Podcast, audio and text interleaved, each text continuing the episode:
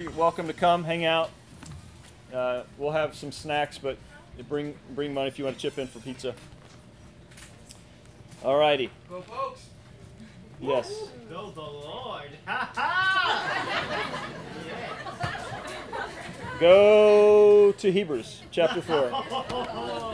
Chapter four. I appreciate that segue.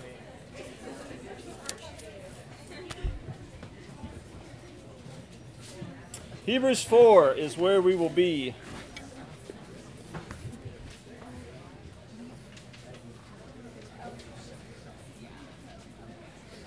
All right. So last week, um, the author basically compared Jesus with Moses. And he basically said Moses was a great servant of the Lord. Moses was like a servant in God's house, but Jesus is um, Lord over God house, God's house, the owner of. He, he, he's actually the builder. Mo- Moses would be just the house. So he, he goes on to describe why would you why would you want to go back to Moses when, when you could have why would you want to go go back to hang out with a servant when you could um, be with the owner, the Lord, the son of um, the house. So he, he goes to great lengths to describe this. And then at the end of chapter 3, he says this For who were those who heard and yet rebelled? He's referring to the Israelites um, that, that followed Moses out of Egypt into, um, into the desert. Was it not all those who left Egypt led by Moses? In other words, you, you want to turn back to the guy and that the people that followed that guy. Some of those people, they they didn't believe and they fell away. They they actually died in the desert because of their disobedience. He says, and with whom was he provoked? He being God provoked for forty years. Was it not the Israelites?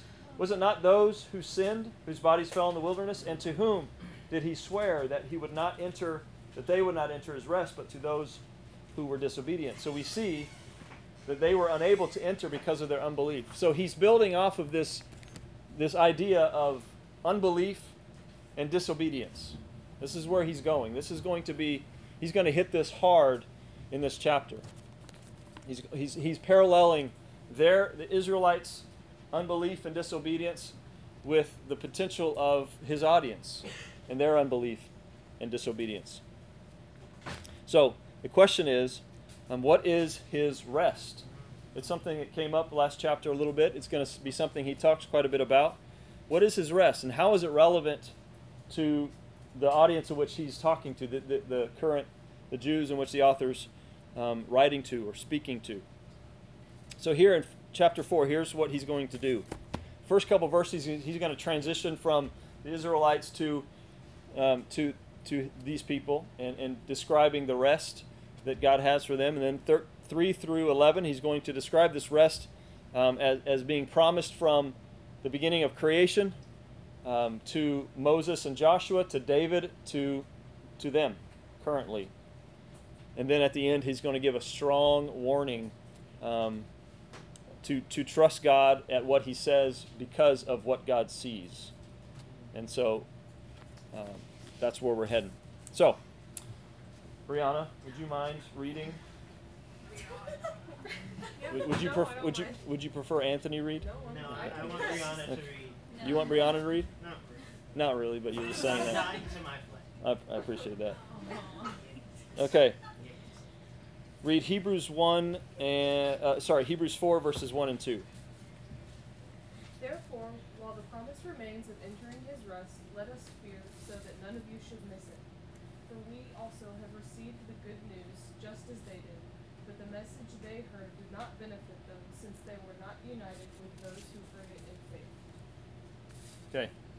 So he starts with this word therefore. Now, th- that word he, he actually uses three times in our text today verse, verse 1, verse 6, verse 11. So anytime there's a therefore, there's a, typically a conclusion to or, or an action that's about to follow. And that's he does both of those here with this therefore. He says, basically, in conclusion to what I just said about those people, here's the action that I want to give. And the action is what? What's the action in verse 3? What's the command in verse 1? Fear. Let us fear, he says. Now, um, in, in, in light of those who were disobedient, in, in light of those who did not enter God's rest because of their unbelief, fear something. What is it? What is it he's wanting to fear? He says, "Give careful, re- give careful and and reverent reflection to the seriousness of being outside of the will of God." What he's saying. He's saying ultimately fear um, failing to reach God's rest. That's what he says, and failing to reach it. Okay, so we don't exactly know what God's rest is yet. We'll get to that, but fear failing into getting into it. So there, so there's something that he wants us to fear. Now that goes a little bit of against um, our culture. In fact, I think a, slight, a slight um, application.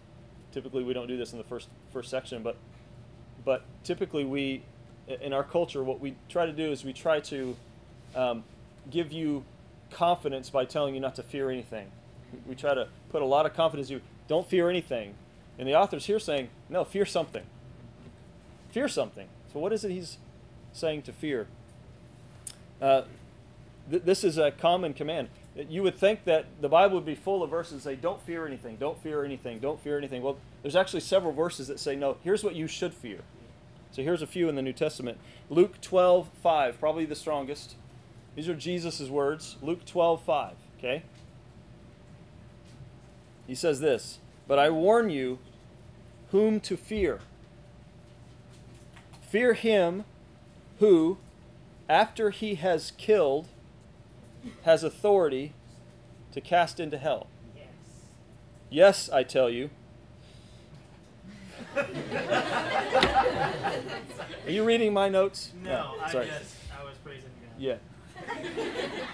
he says, Yes, I tell you, fear him. Fear him. That's Jesus' words about God. Here, this is Philippians 2.12. Uh, one you've probably heard before. Work out your salvation with what? Fear and trembling. Fear and trembling. Romans 11.20 says this, similar context actually. He says, They were broken off because of their unbelief, but you stand fast through faith. So do not become proud, but fear, actually. So there, there is a healthy fear, there is a healthy reverence to understanding who God is. And, and specifically back to Hebrews, he's saying something interesting about fear. He's saying specifically, fear what? In verse 2, he says what? Fear what? Yeah, not entering his rest. How do we not enter his rest? By not not believing, not being faithful, not um, not being obedient. Their their disobedience was proof of their unbelief. That, that's that's what he's saying. Ultimately, because they didn't obey, it was proof that they didn't believe. So he's saying, fear that. Fear disbelief, fear disobedience. So, so right off the bat, the, the, the, the author is coming strong at this. Like he's saying, you, you, you, should, you should fear this.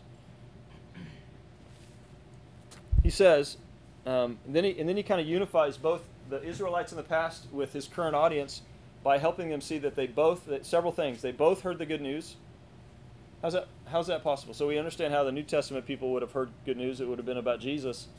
How, how did the Old Testament people hear good news?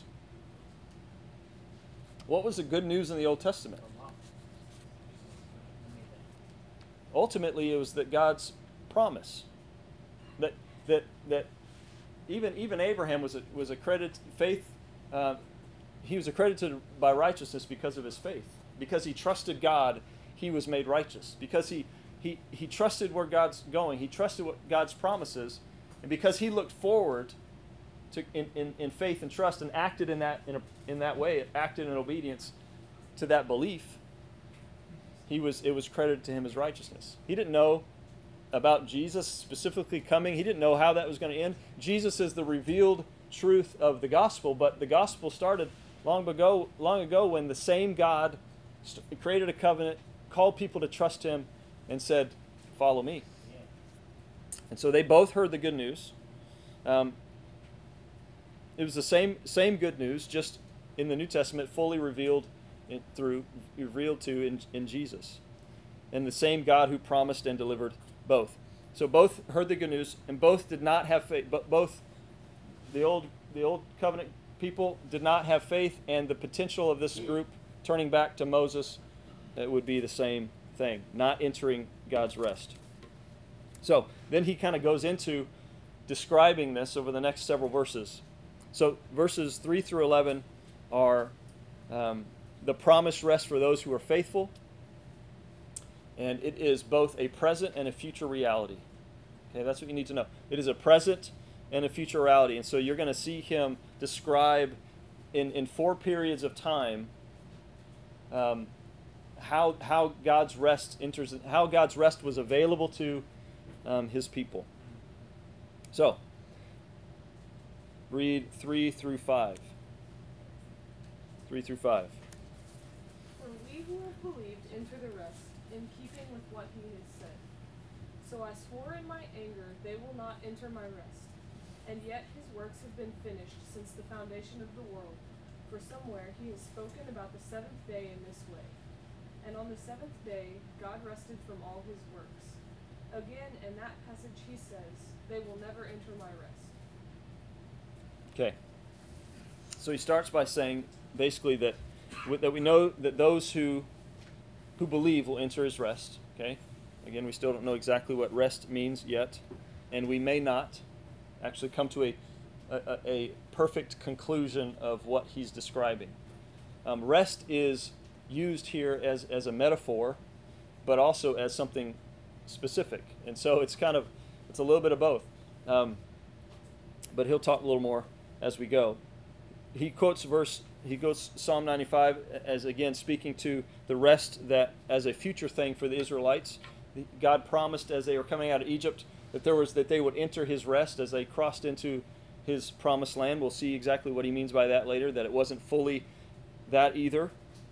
Um, yet in the next line, uh, right after he quotes that, he says, points out that God has entered his rest since since creation. So these first few verses, three through five, point back to the creation event, saying God created the heavens and the earth, and on the seventh day, God rested, and ultimately, God hasn't stopped. It's that that day is a never-ending day. God is still in this period of rest. So it is a present reality, is what he's saying. It was a present reality from from the beginning, from the foundations of the world. And then verse, verse four, he points he points out that God is resting, um, that God has rested on this this this day, the never ending day. Verse 5, he, he says, notice he says that they shall not enter my rest. It was available to them. Um, so this rest for the Israelites was available to, available to them as they were in the desert, but it was also something promised to them as they trusted God in the future. So it was a present reality and a, and a future reality as well. So what he's saying is we are ultimately that that is a present reality here as well. He'll, he'll get into that in a second, too. Read 6 and 7. Since it remains for some to enter it, and those who formerly received the good news did not enter because of disobedience, again he specifies a certain day, today, speaking through David after such a long time as previously stated. Today, if you hear his voice, do not harden your hearts. Okay. So now he jumps from creation to David's day. He's saying, when David wrote these words, he wrote these words to specific people to encourage them in the same way. He's saying, don't, he's saying, if, if you hear God's voice, don't harden your heart because remember the Israelites. They, they hardened their hearts, they disbelieved, and, and they didn't enter God's rest. And he's saying, so David's audience is hearing the same thing. So it, God's rest was available to them as well. It was a future reality because he's saying it wasn't just for the Israelites, it was also in the future for David's crowd too, for David's people too. Um, and he uses this word today. Again, just so not only future, but now today is this present reality. He, he keeps jumping back and forth, describing it as future, present, future, present.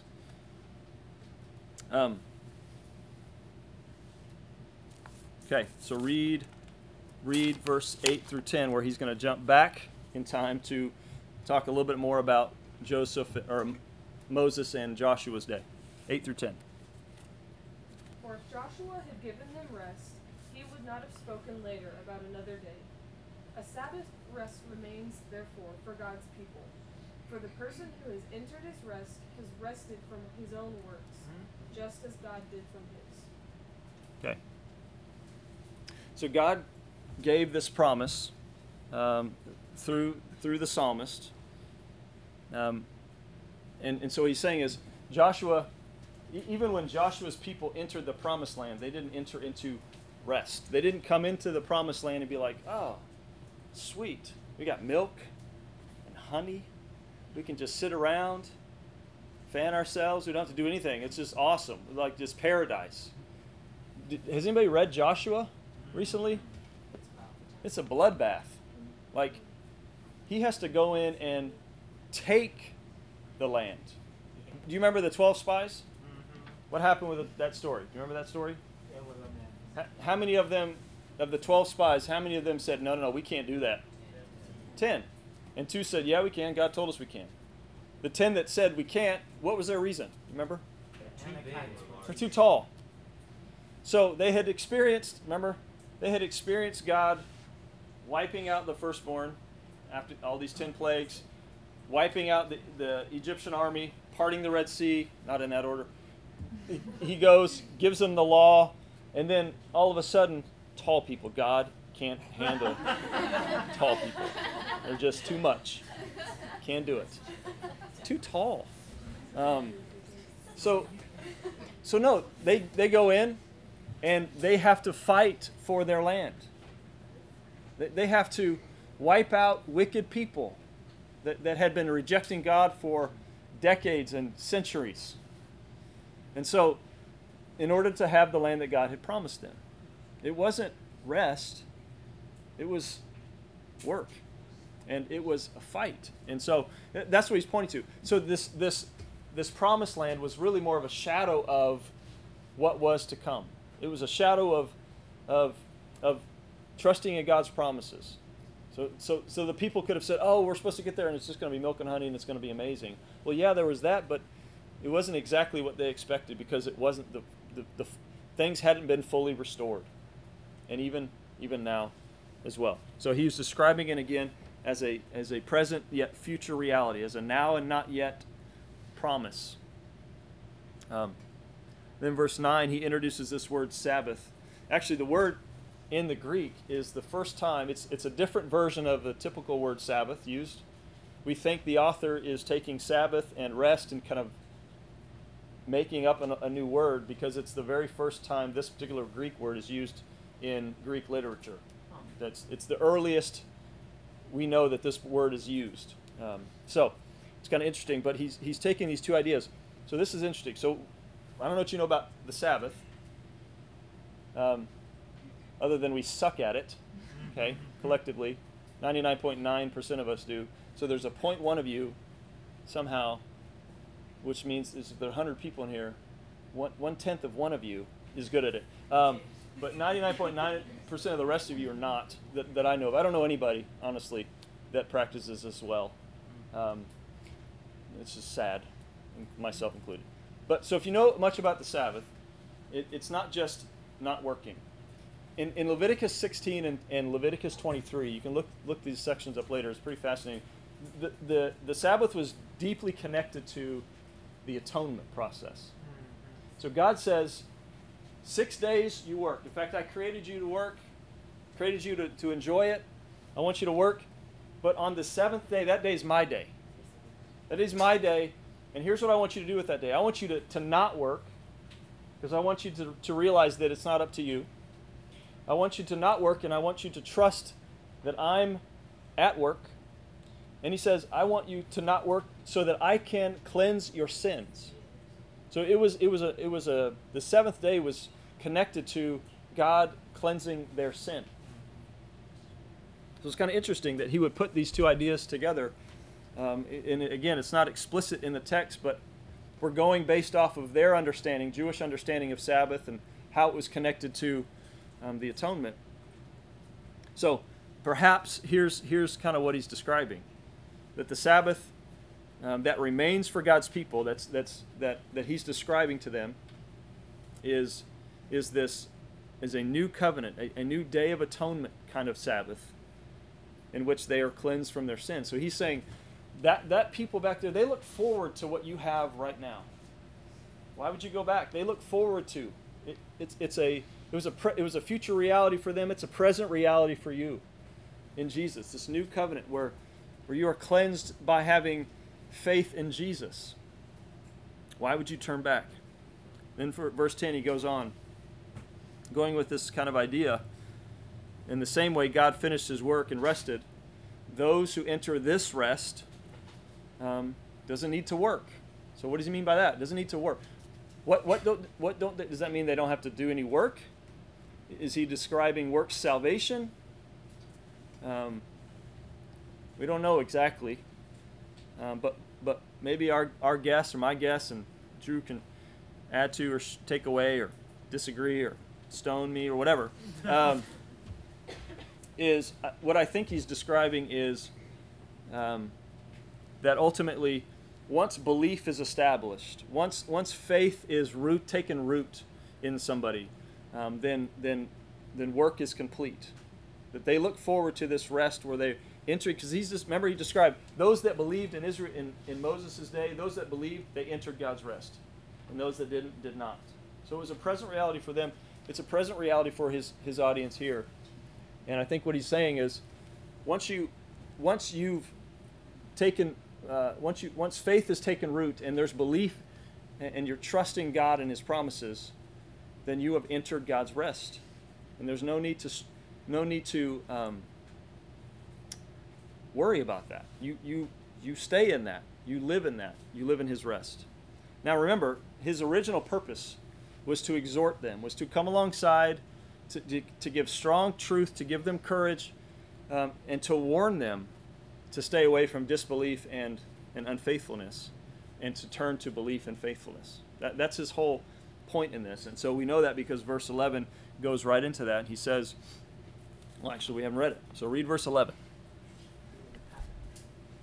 Let us then make every effort to enter that rest so that no one will fall into the same pattern of disobedience. Okay. What did your version say? Let us what? What would you What'd your version say? Let us then make every effort. Make every effort. Okay, make every effort. Um, ESV says strive. What's another version? Anybody else have a different? NKJV says be diligent. Be diligent. Okay, course, work hard. Um, do your best. These are other other kind of ideas. Isn't that interesting? So you're in God's rest. You don't have to work, but strive and fear. Like this is the fuller picture of what this is. It's not, oh, it's not I said a prayer and so I'm good. I don't have to worry about anything. I said a prayer. No. That's not the way this works. One, that prayer's not really in the Bible specifically. But two, your faithfulness proves something took place. Your disbelief and unfaithfulness proves nothing took place except you got really, really emotional on the fourth week of junior high church camp. That's all that means. That you you got you had an emotional night. You saw people going forward, and you went forward. You said something, and but if if if belief and faithfulness haven't taken root in your heart to where there's action and to where there's obedience to God and His Spirit, then then chances are nothing took place. And He's saying, strive for that. Strive for what He has. Um, strive to believe. Strive to trust. And in fact, fear disbelief and unfaithfulness. And if and if that's I'm just going to say this. If that's an issue, if that's something that's on your heart, you're going, hey, how do I know? We, we want to talk through that with you. That's not something to be ashamed, shameful about to where you don't say anything to. But that's something you you want to get straight because he's talking in very strong language and he's going to get it even stronger here in a second. So read read verses 12 and 13. For the word of God is living and effective and sharper than any two-edged sword, penetrating as far as to divide soul, spirit, joints, and marrow, It is a judge of the ideas and thoughts of the heart. No creature is hidden from him, but all things are naked and exposed to the eyes of him to whom we must all give an account. Okay. Like put those verses to memory because those verses are crucial. Um, they're, they're, they're big verses in the Bible.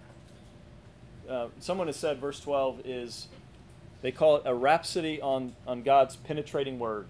Like this rhapsody, this exhilarating, epic poem uh, describing God's word. So why does he why does he all of a sudden jump to he's talking about rest, he's talking about disbelief. Why does he jump to the word? So the word he's referring to is Psalm 95. Remember in the last chapter he says, The Holy Spirit says, Today if you hear his voice, do not harden your heart. So he's saying, That's God's word. And God's word is powerful. Amen? God's word has, I mean, is monumental in, in our life. In fact, this, this section, um, I would say, probably does a better job more than in, this verse, probably better than any other verse in Scripture that I know of. Does a better job of describing what God's word is, how it works, and why we need it. Probably better than any other verse. It's my my opinion. Uh, and Drew's going to get into it and describe it. So not only do we know, need to know what, what God's word says, because that's it's very important we know what God's word says. We also need to recognize this, that, that what, what God sees is just as important. What does he see? What does God see? The answer? Everything. Everything. So he says, he's saying to this group of people, if you think that you can pay God's word lip service and not pay attention to it, you, you don't understand and you can't hide from um, God's, you don't, you don't know the, the extent of God's discernment. Like what he can actually see going on in your life and in your heart and, and in your mind. He's this is he, he's he's saying listen you, you think you can just you can't just take god's word and go ah yeah i know it says that but no he's saying no this is this is big because god sees your heart.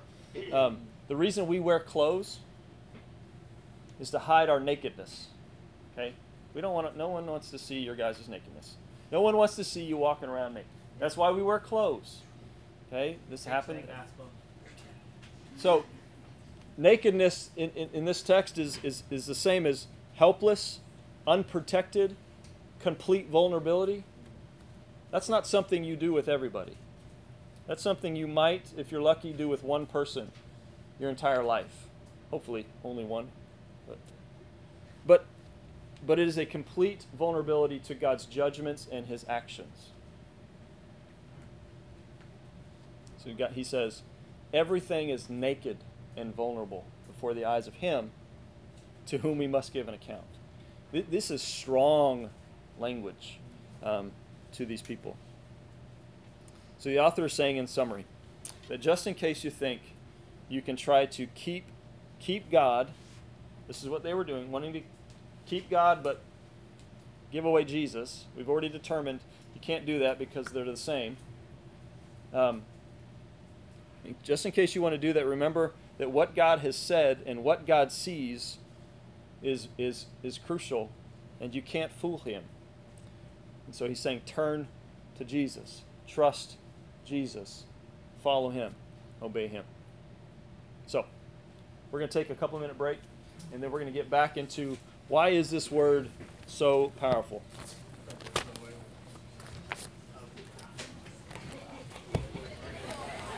All right, guys, we're going to go ahead and get started.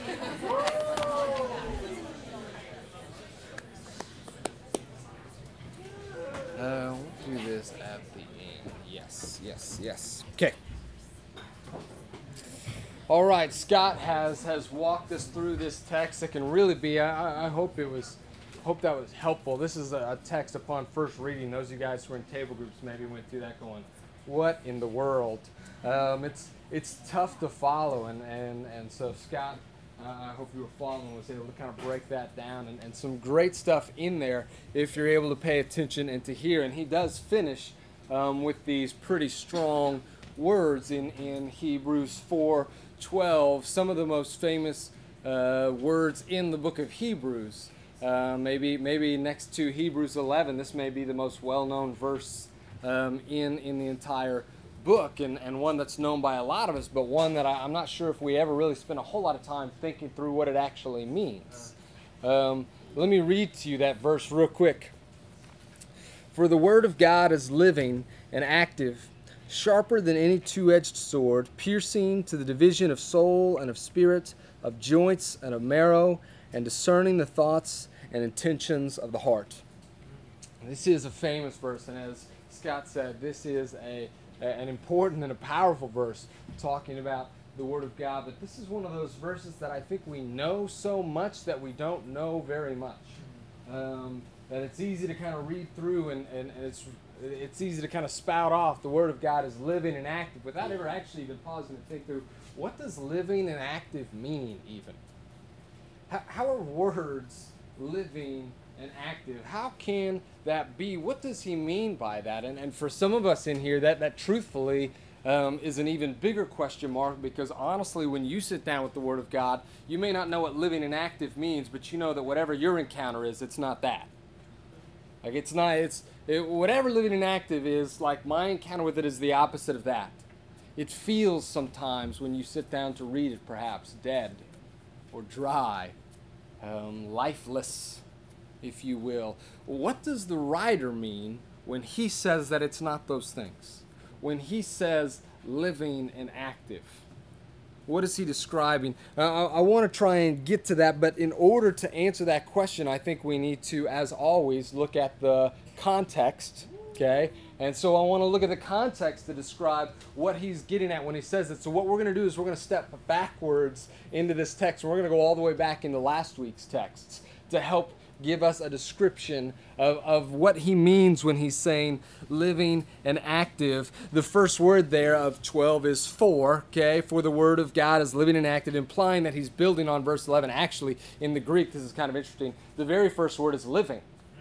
Literally, it's, it's something like living for the word of God is, and also active, okay? Um, because he wants to stress this idea that it is living. But but the idea he's building it on verse 11 and some of the previous things before that. So let's look back at verse 11 and see what that says.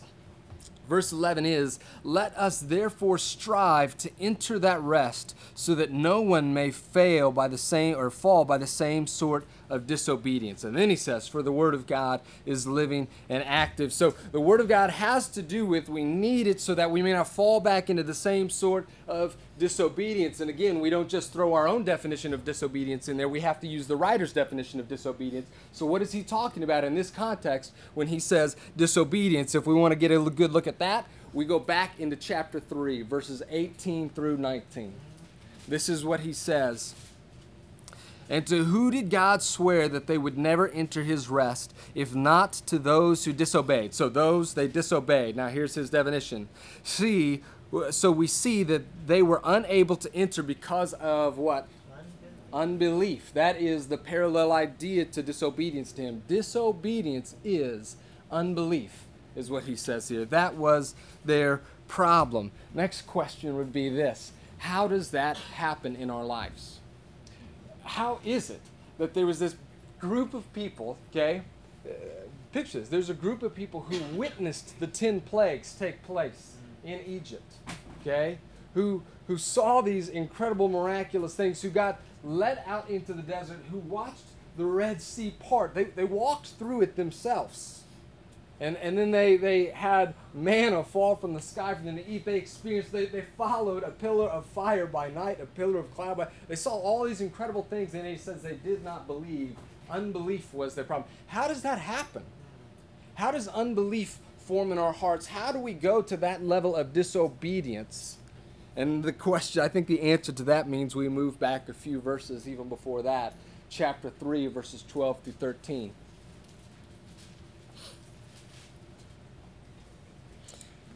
See to it, brothers and sisters, that none of you has a sinful, unbelieving heart that turns away from the living God, but encourage one another daily as long as it is called today, so that none of you may be hardened by sin's deceitfulness. Unbelief happens. Unbelief is the result of hardness of heart. That was the main thing we were talking about last week, talking about avoiding having a hardened heart. Unbelief is a result of hardness of heart, and hardness takes place when we are, he says here, deceived by sin. Our hearts are hardened by sin's deceitfulness, by the deceitfulness of sin. Think about that statement for a minute. Sin's deceitfulness. The deceitfulness of sin. We tend to think of sin as simply something that I do. When I sin, the problem is the action itself. Lying is bad, and I lied, and so that was my sin. And when you ask somebody why they sin, why they did a particular thing, it's difficult for them, I think, difficult for them to go much beyond surface level answers in describing those things. Why did you cheat on that exam? Because I wanted to pass the test. Right? Why, why are you greedy? Which is actually, that's a really bad example because greedy people don't know they're greedy. Okay? And so people aren't going to talk about this, but actually it's a really good example because greedy people don't know they're greedy, which is exactly what we're talking about. Why are you greedy? And if, if someone were to, people, people aren't going to say I'm greedy, but why do you want so much? Why do you have to keep running after more things? Why do you need more things? I don't think a lot of people can give a solid answer. It's a very surface because I like stuff. Because it's cool to have stuff. Because, I mean, I work hard and doesn't that like, why, who doesn't want stuff? Who doesn't want more money? There's not much reason they're able to give behind that. Why is it that you are, even though you know you shouldn't be, why are you sleeping with your boyfriend? Because we want to? Because we love each other? And I mean, I know it's not. eh, Some people, that's as far as they go, and that's as far as they care to do. Those, those who recognize it as sin, even though they recognize it as sin, can say things like, "I mean, I know, I know the Bible says I'm not supposed to, but but I mean, how do you expect us not to? Like, it's just we love each other, and that's kind of what you do. And I mean, I know, okay, so I know maybe that is sin there when I do that there, and maybe I need to kind of, I don't know, maybe I should think about that some more. But, but the Bible talks a lot deeper about sin than those kinds of things. For the Bible, the sin is not just the action itself. For the Bible, sin is always a greater issue. It's, a, it's an issue of love. Sin is an issue of worship. Sin is an issue of trust. Let me say that last one one more time. For the Bible, sin is an issue of trust and an issue of belief. That's what sin is. It goes deeper into those things. And when we sin, what we've done is we've bought into a lie of some kind. That's, that's what the writer of Hebrews says. You were deceived by sin. The deceitfulness of sin is taken over. So when you sin, it's not just because, oh, I wanted to pass that test. There is a deeper lie that you have bought into in that moment that leads you to those things. And by the way, that doesn't excuse you from the sin. That doesn't get you off the hook because you were tricked into it, because you were deceived into it. This is another interesting thing about the Bible is even though uh, it talks about belief a lot, it doesn't define belief in a lot of the same ways we do. Or at least, uh, let, me, let me kind of explain that. We tend to think that belief is almost an involuntary thing. Like, I can't believe unless I'm given enough reasons to believe. And once you give me enough reasons, I can't help but believe, right? You show me enough evidence, I'll believe. If not, the Bible talks like it's more complicated than that. Like you are responsible for what you choose to believe or not to believe. Like there is there is a level of culpability in your belief or unbelief. It's not just oh you didn't have enough evidence. No, no, you had some choice, some say in the matter. And all these issues, we've chosen to believe something different. Why did you cheat on that test? And and the answer is because you have bought into some kind of lie that says I have to pass this class. Or, or let me say the, the the greater bigger lie whether you would ever say this out loud or not, when you do those things, what it means is this um, success is more valuable than integrity. Success is more valuable, is more important than honesty. That's, that's the lie you bought into in that moment, and you're living by that lie. Why is it that you need so much stuff? Why is it that greed seems to take over your life? And the, the answer, the lie that you bought, is that I need this stuff to give me joy. That, that having these certain things, especially if it allows me to either keep up with those around me or even surpass, is what can give me a, a certain level of significance. It gives me value. It gives me worth. And there is a lie that you are the deceitfulness of sin that you have bought into and that you are living into. The reason you're sleeping with your boyfriend is because, well, I mean, if I don't, then I might lose him and I cannot live without him. Or, or this is kind of the, the major, I believe, the, the lie that much of um, the Western world today is bought into is that, like, sex is my right and a critical part of my identity. That's why everybody gets so up in arms when you start talking about um, restricting who you can and can't have sex with. When we tell people that you can't have sex with that person before you're married or with someone of the same gender, people go crazy about that because there's some sort of belief that like my sexual activity is a critical part of my identity. So if you try and stop that, then what you're doing is you're actually shutting down my inherent worth as a human being or my identity, which is ludicrous because it means that Jesus had no identity. And it means that my children have no identity. And it means that, like, and, and we all recognize that there's no truth to that, but it's a lie that has been fed to us so much, and we buy in to the deceitfulness of sin. And here is the ultimate. That's, that's not even the deepest roots of all the lies that we believe that bring us to sin. The deepest, the ultimate lie of sin is this that this is better than God. That's what all of it comes down to. Is that this is better, that, that, that what I get from cheating on this test is more valuable than what I get for obeying God. Okay, that the pleasure I experience from whatever it may be, porn or or lying or gossip, whatever those things may be, what I've what I'm believing is that that promises more to me than God does. And, and, and it's worth it to, to dig into those things. This is the lie that most of us believe. Sin is a failure to believe the truth, or more likely to trust. Okay? Sin is a failure to trust. That's what all of this kind of comes down to. And, and that, that ought to make sense, right? Because when we say that you need to believe in Jesus to be saved, what do we mean by that? we mean more than like mental assent, right? It's not like believe, like check the box that you agree with all these facts. He did exist, and he, and, and he is the Son of God, and he did raise from the dead. Like those are all good things to believe. But when we say believe in Jesus, we mean more than those things. I mean, there's certain level of trust that has to go into it, which means certain level of, of um, active responses, okay? And, and I believe obedience and, and um, uh, if you want to say striving to enter that rest, okay? There are actions that are going to take place as a result of that rest. This is maybe my favorite verse in Hebrews. It comes in 11:6, and I don't want to jump the gun too much. I know we're a ways out from that, but I love this. Listen to this. Hebrews 11:6 says this, "And without faith it is impossible to please God, because anyone who comes to him must believe that he exists, that's mental assent, and that he rewards those who earnestly seek him." That's trust.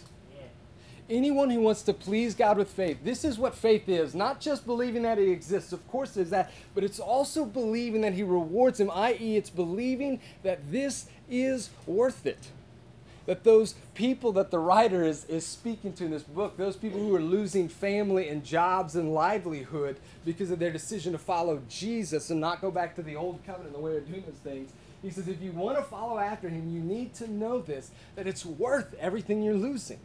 That the reward you get from God is greater than those things. That, that, that it's worth keeping your integrity to obey Him. It's worth keeping your morality or your holiness to obey. That's worth what you lose on the other side because of the rewards of Him. I trust this, I believe this, and I'm willing to put my life out, to put my money where my mouth is because I believe that His rewards are better. And here's the question the big question is what are those rewards, or what is that reward that is so much greater? And we have to wait until we get to Hebrews 11 to talk about that one. Um, but this is the key question is what do we trust? And as I said, we'll talk about this reward in 11. Here's the other big question. What in the world does, Drew, you've been talking for like 15 minutes. What in the world does this have to do with 4 verse 12? The Word of God is living and active. Here is the biggest problem with the deceitfulness of sin is that when you buy into the lie, And when you place your trust in this, this idea that that is better than God Himself, the more you do that, and the longer you do that, and the more often you participate in that, what the writer of Hebrews says is you begin to build up a hardness of heart that, that, that mounts up on itself and becomes greater and stronger and more impenetrable than ever before. And you will get to a place where the lies that you have bought into are so real to you that you can't, you can't even see that there is anything else than that lie. That is truth to you, and it's almost impossible to see that. And even if you could see that, it's virtually impossible for you to care or to repent. And this is exactly the kind of state that the writer of Hebrews, that the author of Hebrews is referring to and he says you need to be afraid when you get to that point. And left to ourselves, we have no hope in that. That when we give ourselves to sin and the deceitfulness of it, we have no hope beyond, beyond that. That's it for us. Unless there is something that is strong enough and sharp enough to penetrate through that hardness of heart, to break into all of those things. And this is where Hebrews 4:12 comes in that even in our hardness of heart, even in our greatest sin, even in those moments that the Word of God is living and active and that is able to penetrate all the way through, even to dividing soul and spirit, joint to marrow, and it can access those things. That is where all of this stuff comes from. That's why 12 follows on 11, because what he's saying is let's make every effort, strive to enter that rest. And then he says, and know this, this is why you can do it, because the Word of God is living and active. It is it is there with you. God has given that to us as a way to do it. So, what does he mean when he says living? When he says living, what he means is that the words of God, unlike so many others, they don't actually, their relevance, their purpose, their life doesn't die with the author that, that words written a thousand years before the writer was writing these words, words written by David, he says, still have relevance, are still speaking truth straight to your heart today, is what he's saying to them. And 3,000 years later, I would argue it ought to be doing and can be doing and is doing the same thing at this moment. That when he says, make every effort to enter, let's not be those who harden their hearts, let's enter the rest of God, that that is designed that it can move into us. It's living and it's life giving even today. And when he says it's active, he simply means this that it is effective. And we see this idea throughout Scripture that God's Word does what it is intended to do. It does those things. And, and it reaches into our hearts, the hardness of heart, and it breaks those things open. I might be able to. No, no, I'm actually pretty good at hiding my sin from friends and from family from coworkers. And truthfully, I think because I've bought into enough lies in my past that I can get pretty good at hiding lies from myself. But there is one person from whom I cannot hold anything back that I am, as the writer says, completely exposed before, and he sees and he knows every deep motive at the root of my heart, and that is God. And because of that, the writer says that his word is always able to go to the core of those things and reveal those things to me when I'm willing to engage in it. When I'm willing to actively engage in God's word, it is able to show me where my heart is and, and, and what needs to change me. It's able to show where sin is, and that's what makes it so vital. Hear this the amount of time you spend allowing God's word to speak to you and rest on you and applied to your life. The amount of time you spend letting those things happen is directly proportional to how soft your heart will be. The amount of time you're willing to spend is directly proportional to how, how able you are to see your own sin and how able you are to repent when those things are brought up before you and the less and less time you spend in the presence of God's Word. And I believe when he says God's Word that he does mean more than just scriptures. And he means words spoken by the Spirit. But I do believe this that primarily we're talking about the scriptures. That the less time we spend around those, when all we do is spend our time snacking on it on Sundays,